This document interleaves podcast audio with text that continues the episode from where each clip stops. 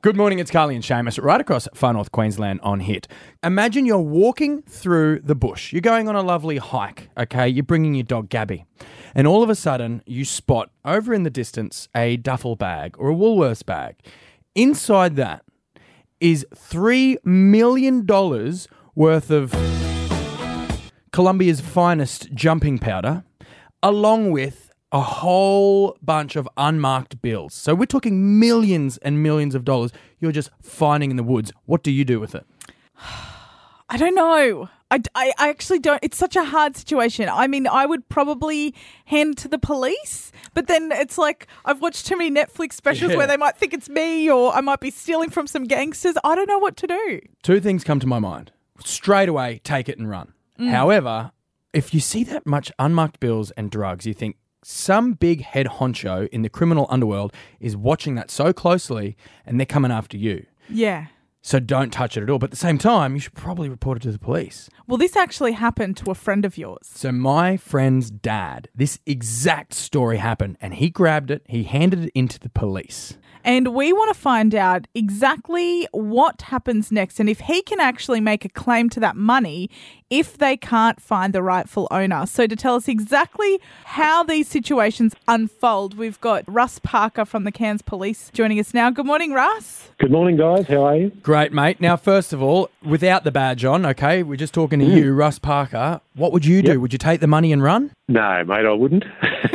You have to I say think that. that would be fraught with danger. Well, seriously, do you think is this a common thing? Because this is a hypothetical situation that happens around dinner tables all over the world. Is this common? Yeah. Oh, look, for an amount of money like that, no. But people finding smaller, small sums of cash, very common. And you'd be surprised how many honest people are asked. We regularly get people that are coming in that, that have located cash. Now, uh, with cash, it undergoes a significant investigation, obviously, to try and find the rightful owner. It's the first thing we're doing.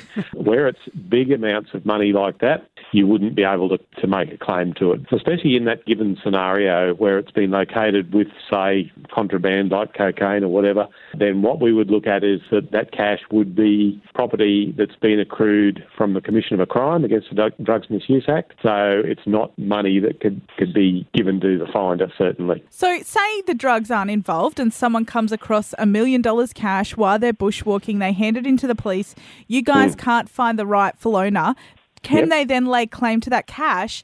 And what's the process involved? No, they, they couldn't lay claim to that amount of money. Where, where it's a significant amount like that, it's probably going to be reported, unless it's criminal money, uh, in which case we would apply for it to be forfeited. But what happens with significant amounts of money is that they're placed into trust, and uh, then the, the investigation that's commenced to try and locate the owner, uh, all that is basically recorded and if down the track somebody then then makes a report, not immediately, but down the track, we've got all that information available, and we can hopefully get some proof that they are the rightful owner. Well, w- when I was growing up, I grew up on the wrong side of the streets. Oh, okay, go. wrong side of the tracks. Oh, Russ, trust me, he did it.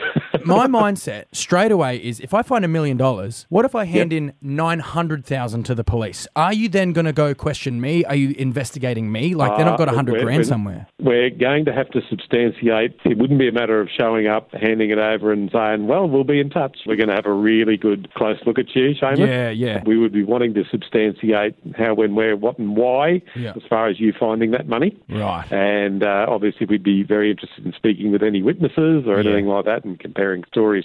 Yeah, we've had thousands of dollars handed in where it hasn't been reported. We've, we've managed to locate owners after significant investigations. Sometimes people are embarrassed. Um, Had a lot where older people who've withdrawn cash money and then they've lost it. Uh, I can recall one, there was a significant amount of money left in a bag hanging on the door of a public toilet at a, a local shopping centre. Someone had gone into the toilet, hung the bag there, and then walked out and forgotten their cash. Now we're talking a, it was a significant sum, uh, well in the thousands. They'd just withdrawn it from the bank. Uh, we were able to find that person through by way of an investigation.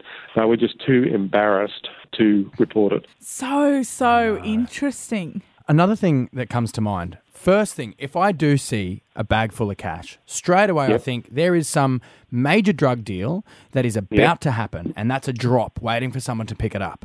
So Yeah. if I touch it, I could be in a lot of trouble. I would suggest in that scenario where money has been left somewhere, uh, you're not going to be the only person with your eyes on the prize. Yes. There's going to be someone keeping an eye on on, on uh, who comes and goes because they want the right person to pick that cash up. My Yeah. my thinking would be to immediately remove yourself from the area and contact the police immediately and tell, let them know what you've found. I mean, I'd definitely have a peek in though. I'll be like, oh, That gee. is legitimate. You could probably safely assume it's uh, profits of, of crime. Now, just quickly, Russ, before we wrap this up, what happens if that money is never claimed? Where does that go then? Uh, it eventually goes into consolidated revenue for the Queensland government.